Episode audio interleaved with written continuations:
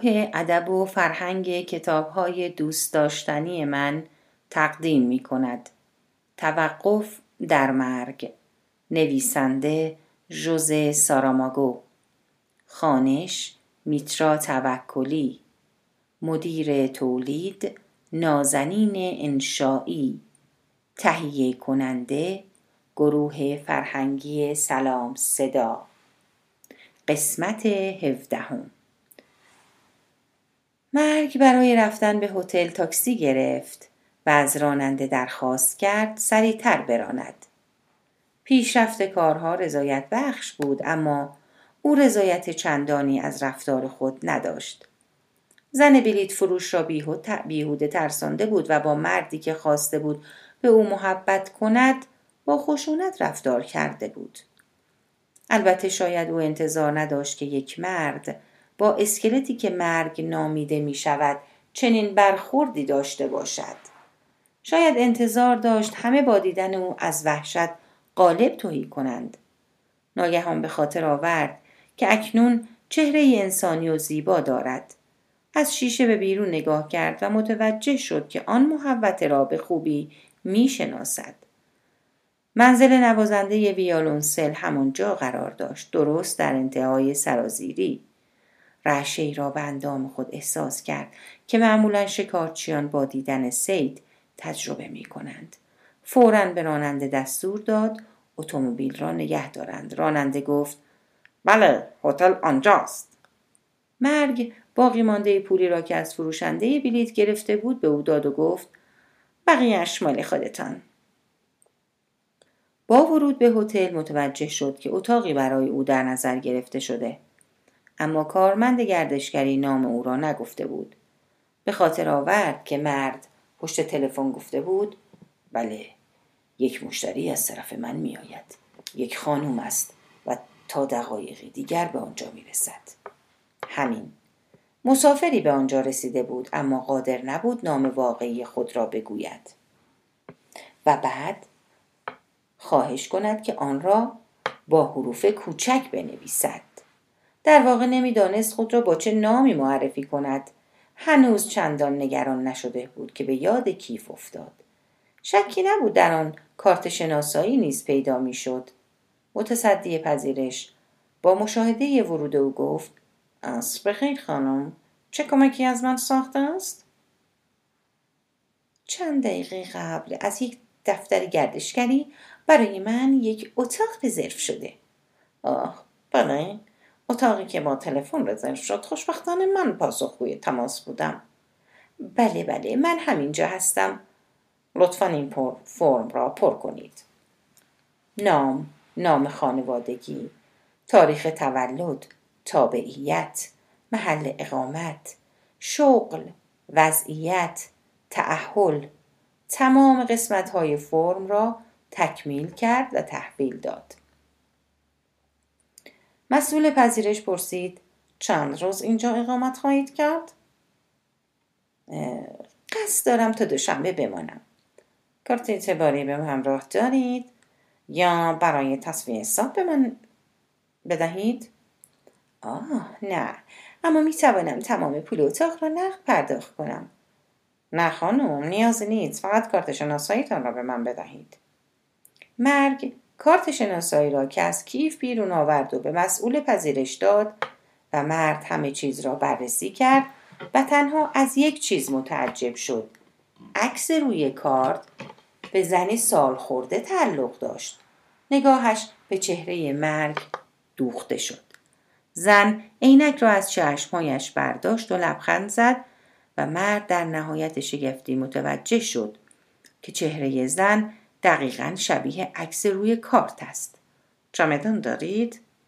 مرگ پاسخ داد نه، برای خرید یک سری وسیله به شهر آمدم. شاید موقع بازگشت چمدان داشته باشم. حرف دیگری نمانده بود. مرگ به اتاق خود رفت، نهار را در سالن غذاخوری عمومی هتل صرف کرد و تا غروب خود را با تماشای تلویزیون مشغول کرد. باز هم به اتاق برگشت، روی تخت دراز کشید، چراغ را خاموش کرد و نه، نخوابید. مرگ که هرگز نمیخوابد. مرد با لباس جدیدی که روز پیش از یک فروشگاه در نزدیکی هتل خریداری کرده بود در کنسرت شرکت کرد. صندلی او در ردیف اول جای داشت و پیش از ورود رهبر ارکستر و خاموش شدن چراغ‌ها مدتی طولانی به نوازنده خیره ماند. مرد نوازنده نیز متوجه حضور او شد، زیرا او تنها زنی بود که در ردیف اول و نزدیکترین نقطه به صحنه نشسته بود. از سوی دیگر او حقیقتاً زیبا و جذاب بود.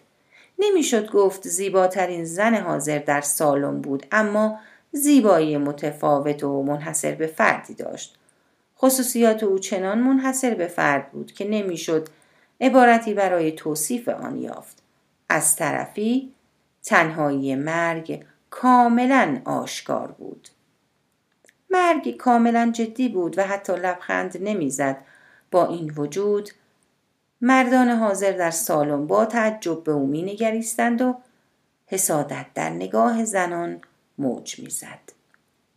مرگ به جای جز صندلی نوازنده ویولونسل نمی نگریست. مانند عقابی که در حال تعقیب شکار است به او خیره شده بود. البته اگر کسی دقیق‌تر به او می نگریست می توانست حالت ترحم را در چشم‌های او ببیند. همانطور که همه می دانند وظیفه مرگ چیزی جز کشتن نیست، اما بره بیدفاعی که در مقابلش نشسته بود چنان حالت مظلومی داشت که مرگ آرزو می کرد می توانست بالهایش را بگشاید، اوج بگیرد و از آنجا دور شود بی آنکه کوچکترین آسیبی به او رسانده باشد. سرانجام چراغ‌ها خاموش شدند و رهبر ارکستر با اشاره چوب آغاز برنامه را به نوازندگان اعلام کرد. در میان بهت حاضران هم نوازی در کار نبود و نوازنده ویولنسل به تنهایی برنامه را شروع کرد. گویا از ازل برای تکنوازی آفریده شده بود. او خبر نداشت در کیف زنی که در ردیف اول نشسته یک نامه بنفش رنگ وجود دارد و نمیدانست گیرنده این نامه بنفش خود اوست. با این حال طوری می نواخت که انگار در حال ودا با دنیاست.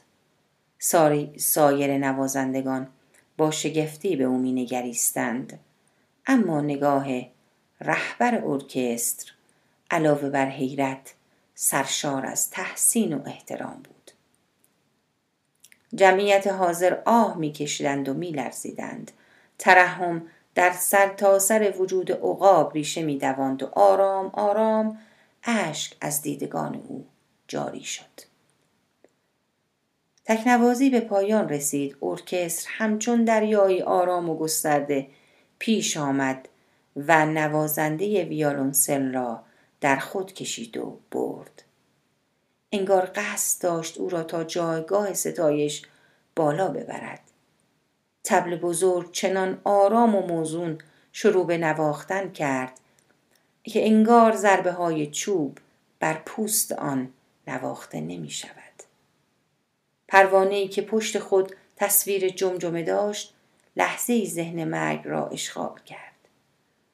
اما مرگ همانطور که نامه ها را ارسال می کرد پروانه را با اشاره‌ای کوتاه از خود راند. نوازنده ویولنسل که در آن لحظه به زن می نگریست این حرکت را نشانه تحسین از جانب او دانست، اما تکرار این عمل اندکی مرگ را نگران کرد، زیرا با خود می اندیشید ممکن است که نوازنده نوت‌ها را به اشتباه بنوازد، بنابراین دیگر این حرکت را انجام نداد. اجرا به پایان رسید و سالن در میان تشویق‌های بی‌امان جمعیت به حد انفجار رسید. این انفجار لحظه‌ای به اوج خود رسید که رهبر ارکستر از نوازنده ویولنسل دعوت کرد روی سکو رفته و به ابراز احساسات حاضرین پاسخ دهد.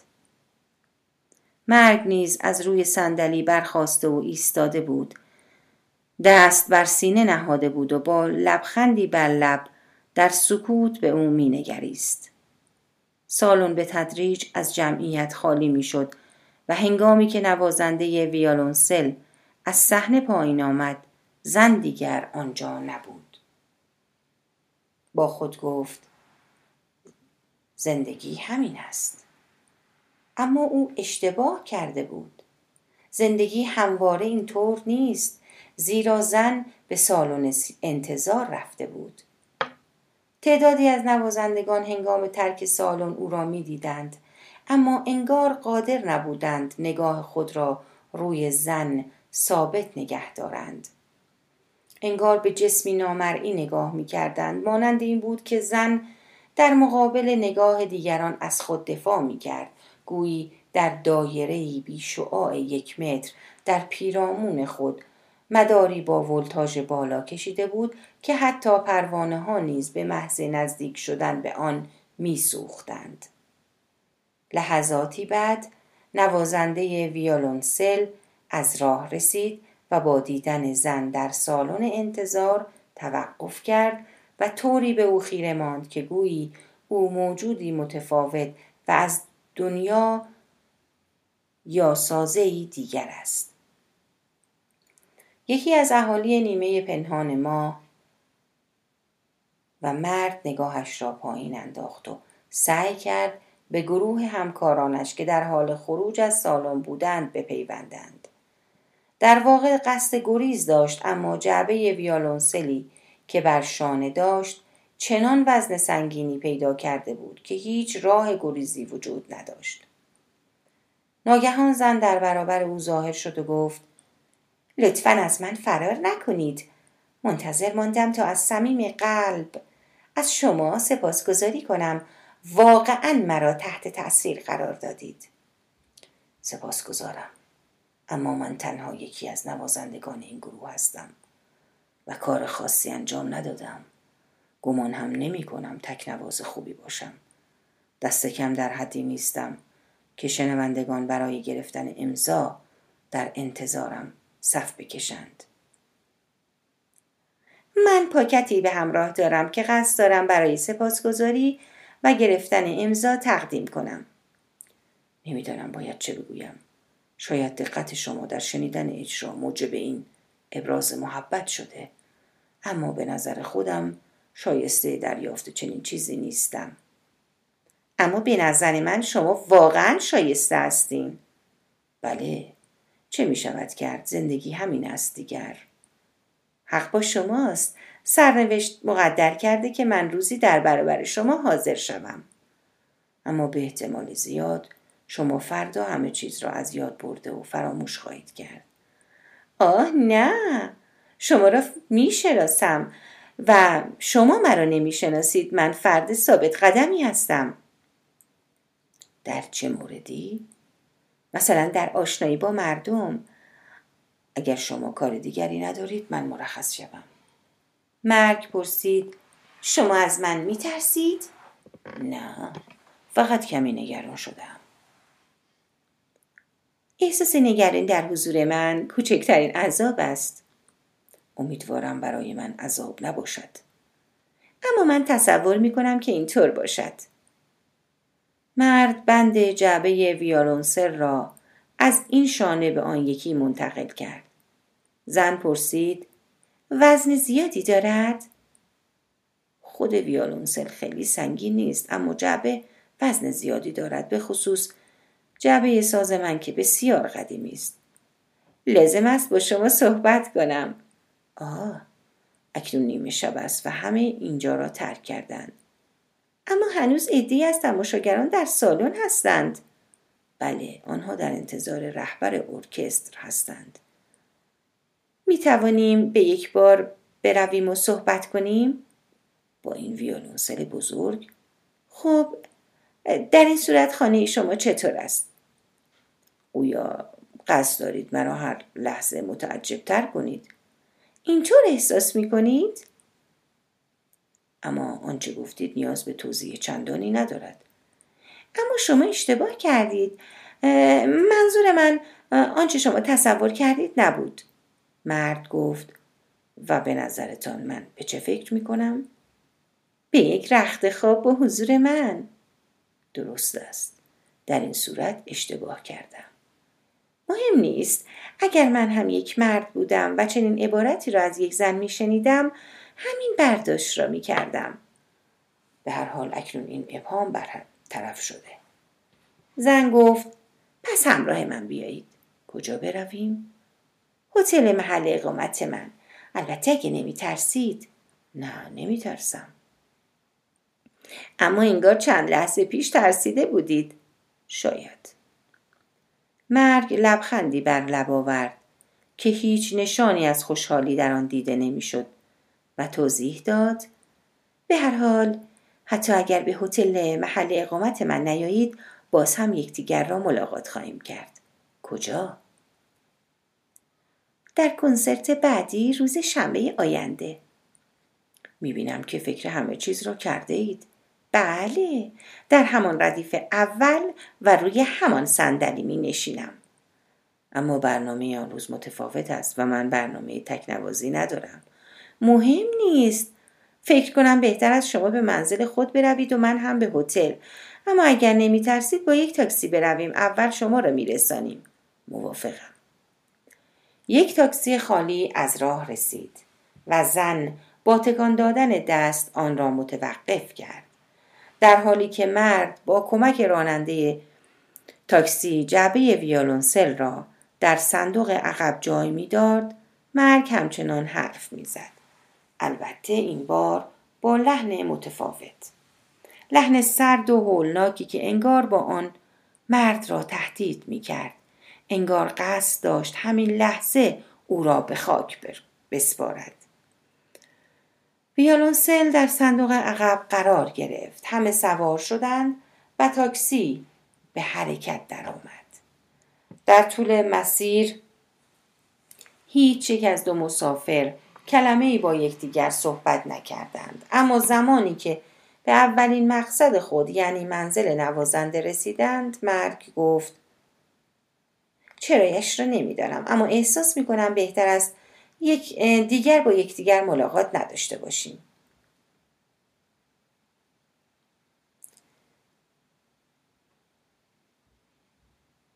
مرد گفت نمیدانم هرچه شما مایلید. مرد دوباره گفت هرچند هیچ کس قادر نیست مانع ملاقات ما شود.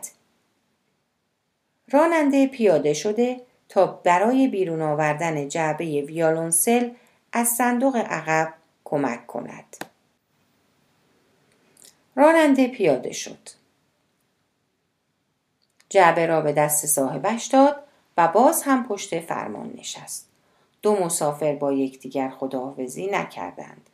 دست یکدیگر را نفشردند و هیچ کدام به آن دیگری نگفت تا شنبه. مثل این بود که یک پیوند عاطفی در حال قطع شدن بود. صحنه اندوهباری بود و میشد گفت رفتاری غیر انسانی در آن نهفته بود. انگار سوگند خورده بود باشند که هرگز یکدیگر را ملاقات نکنند. نوازنده ویولنسل به داخل ساختمان رفت، اما حتی از آنجا نیز برنگشت تا نگاهی به زن بیاندازد. البته تا لحظه ورود مرد به خانه‌اش، مرد او را با نگاه تعقیب کرد. کیف روی شانه‌اش را محکم در دست می‌فشرد و چیزی نمی‌گفت. سرانجام تاکسی به حرکت درآمد. نوازنده ویولنسل همانطور که درب را می‌گشود تا وارد خانه شود، زیر لب با خود گفت: دیوانه، دیوانه، دیوانه، دیوانه.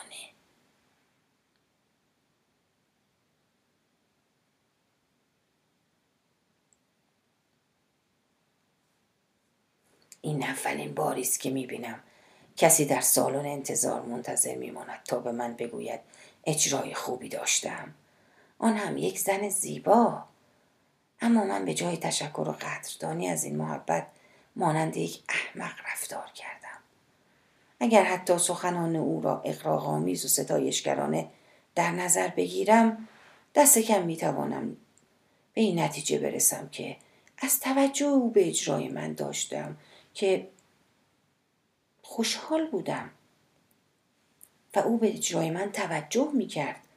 اما من دچار تکبر شدم. من دیوانم. چه مسخره دیوانه‌ای! سگ را که برای استقبال از او در آستانه در ایستاده بود با تغییر از خود راند و به سالن موسیقی رفت. جعبه دولایه را گشود و ویالونسه را بیرون آورد. مجبور بود پیش از خواب آن را کوک کند. حمل ساز با تاکسی حتی در یک مسافت کوتاه تنظیم آن را به هم می‌ریخت. به آشپزخانه رفت. برای خود یک ساندویچ درست کرد. یک لیوان نوشیدنی ریخت و همراه با غذای سگ به اتاق نهارخوری رفت. اگرچه عصبانیتش فروکش کرده بود، اما هنوز آرامش خود را به دست نیاورده بود. سخنان زن ذهن او را مشغول کرده بود و اگر با دقت آنها را بررسی می کرد، می توانست مفاهیم فراوانی از آن دریابد. رفتار عجیبی داشت، درست مانند آب جاری که در لحظه نوشیدن تغییر مسیر داده و بازگردد، مانند شاخه پرمیوه‌ای که تا برای چیدن دست دراز می‌کنی میوه‌هایش متلاشی می‌شوند. اگر نگویم دیوانه، لااقل می‌توان گفت زن عجیبی بود. در این مورد تردید ندارم. بعد از صرف شام به سالن موسیقی رفت. همان سالونی که از اول آن را این گونه نامیدیم، یا سالن پیانو. این که نمیگوییم سالن ویالونسل به آن دلیل است که این وسیله امرار معاش نوازنده بود و همواره آن را به همراه داشت، حالان که هرگز پیانو را جایی نمی برد. البته شاید هم بهتر بود به همین دلیل اهمیت ویالونسل آنجا را سالن ویالونسل بنامیم. اما خب اگر قرار بر این باشد مجبور می شویم اتاق معمولی هر یک از نوازندگان ارکستر را نیز به نام ساز تخصصی آنها نامگذاری کنیم، مانند سالن قرنه، سالن فلوت، سالن طبل، سالن سنج و غیره. سگ نیز به همراه صاحب خود به سالن رفت. سه دور در جایی که قصد نداشت بنشیند چرخید و بعد نشست. این کاری بود که از ابتدا به واسطه غریزه سگ بودنش انجام داده بود.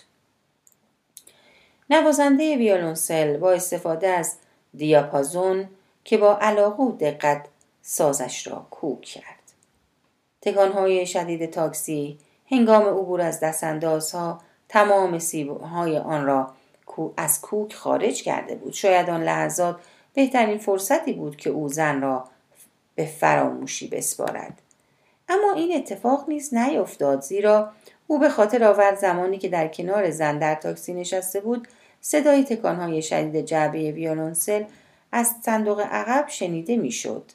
سعی کرد به چیز دیگری بیاندیشد، اما این بار تصویر زن که دستانش را مانند صلیب جلوی سینه خود قرار داده و گویا با نگاه خود او را لمس می‌کرد در برابر چشمانش جای گرفت. نگاهش همچون الماس سخت و لبخندش درخشان بود. با خود گفت روز شنبه باز هم او را خواهم دید، اما این بار اینطور دست به سینه در برابر او نخواهد ایستاد. ناگهان تصویر زن از ذهنش محو شد. گویی زمان حال آن را محو کرد. هرچه سعی کرد دوباره به این تصویر جان بدهد موفق نشد و سرانجام به این نتیجه رسید که چنین زنی در دنیا وجود خارجی ندارد. کار کوک کردن ساز را به پایان رساند، آن را در جعبه قرار داد و دیاپازون را سر جای خود گذاشت. ناگهان صدای زنگ تلفن بلند شد. مرد متعجب شد. ساعت یک و نیم بامداد بود. چه کسی در آن ساعت نیمه شب هوس شیطنت کرده بود؟ گوشی را برداشت، اما لحظاتی در سکوت منتظر ماند تا شاید از آن سوی خط صدایی بشنود که چیزی میگوید یا با برای اطمینان از درستی تماس شماره آنجا را میپرسد. اما به جای این پرسش صدایی آمد که میگفت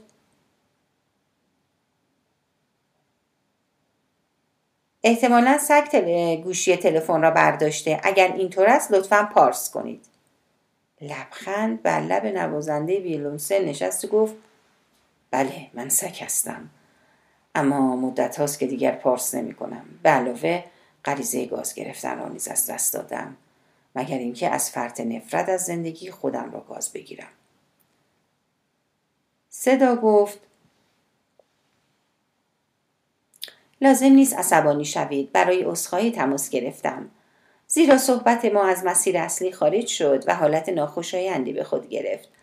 با خودم فکر کردم اگر عذرخواهی نکنم به یک فاجعه تبدیل خواهد شد. امیدوارم قبول کنید که این من نبودم که مسیر گفتگو را تغییر دادم. درست است، اشتباه از من بود، اگرچه همواره سعی کردم تعادل را در زندگی حفظ کنم. اما میدانید من همواره از داشتن دو شخصیت در عذاب بودم. شاید در این زمینه با هم تفاهم داشته باشیم. من هم دو شخصیت دارم، هم سگ هستم و هم... آه باز هم کنایه؟ چرا اینطور حرف میزنید خانم؟ به من نگویید خانم. چرا؟ در یک زمان مناسب توضیح خواهم داد. عجله کار شیطان است. بهتر از کمی صبر کنیم تا بهتر یکدیگر را بشناسیم. خب شما از آنچه تصور میکردم خیلی جلوترید. چطور؟ مرد پاسخ داد زیرا شما شماره تلفن مرا دارید. به خاطر نمیآورم به شما شماره داده باشم. همینطور است، شما چیزی نگفتید اما کارمند اداره مخابرات به راحتی آن را در راهنمای تلفن پیدا کرد. این دستگاه‌های قدیمی چندان هم قابل اعتماد نیستند. راستی از کجا تماس میگیرید؟ از اتاق در هتلم، اما تلفن اینجا اصلا قدیمی نیست. شاید این شما هستید که همه چیز را قدیمی میدانید. چرا این را میگویید؟ از صحبت‌های خودتان. مثلا شما خودتان را پانصد ساله میبینید در حالی که فقط پنجاه سال سن دارید. از کجا میدانید که من پنجاه سالم؟ من هرگز در مورد سن و سال دیگران اشتباه نمی کنم. ظاهراً بیش از حد به حدسیات خود اطمینان دارید، در حالی که امروز حق با شماست، حق با شماست. امروز دو اشتباه داشتم، اما حاضرم قسم بخورم که تا کنون چنین اتفاقی برای من نیفتاده بود. نمیدانم. شاید درست بگویید. قصد داشتم به شما پاکتی بدهم، اما به دلیل گفتگویی که پیش آمد فرصت نشد. چه پاکتی؟ حاوی نامه‌ای است که پس از اولین حضور خود در نخستین کنسرت برای شما نوشتم. مگر آن روز هم در سالن بوده اید؟ بله، آنجا بودم، اما من شما را ندیدم. این طبیعی است. شما قادر نبودید مرا ببینید، زیرا هرگاه که اراده کنم نامرئی می‌شوم. آه، واقعاً؟ بله. خب حالا بگویید ببینم این نامه در چه موردی است؟ این را هم در وقت خود خواهید دانست. پس چرا آن را به من ندادید؟ میخواستم فرصت کافی داشته باشم. فرصت؟ پس چرا وقتی در تاکسی نشسته بودیم آن را به من ندادید؟ گفتم که به موقع توضیح خواهم داد. من مشتاقانه در انتظار این زمان هستم. شنبه شب پس از پایان کنسرت آن را به شما خواهم داد، زیرا پس از آن دیگر اینجا نخواهم بود. چرا؟ جای دیگری زندگی می کنم، البته که اگه بتوان آن را زندگی نامید. گفتگو با شما مانند گرفتار شدن در یک هزار توی پیچیده است. بله، این هم تعریف متمایزی از زندگی است. راستی؟ راستی شما خود زندگی نیستید؟ نه آقا، مرا با این واژه ها توصیف نکنید، اما شاید سرنوشت ما برخی چیزها را در دست من باشد. خب این که همان زندگی است.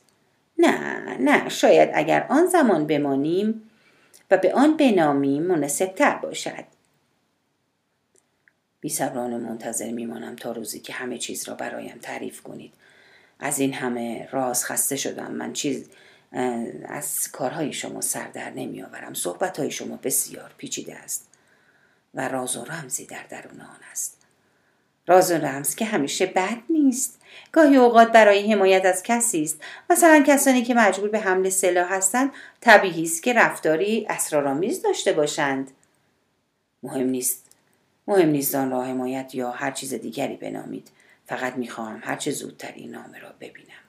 بله، البته به این شرط که مرتکب سومین خطا نشوم. چرا باید دچار خطا شوید؟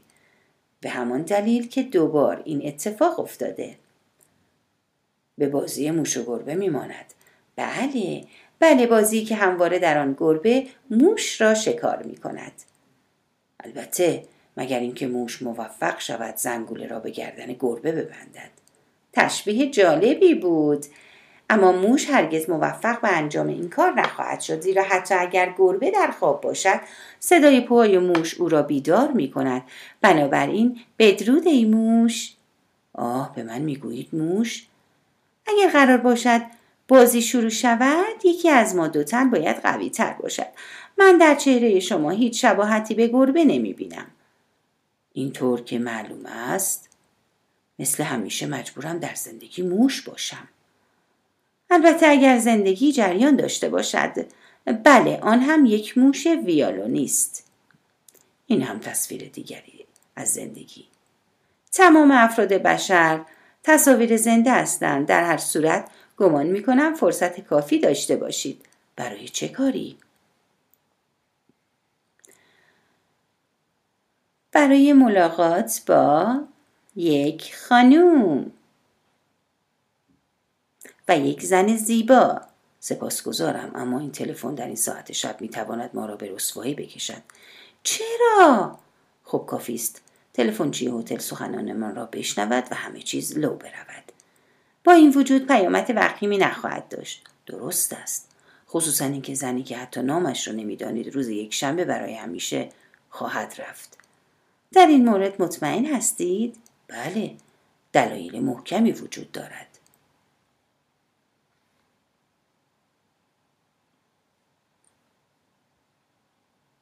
Thank you.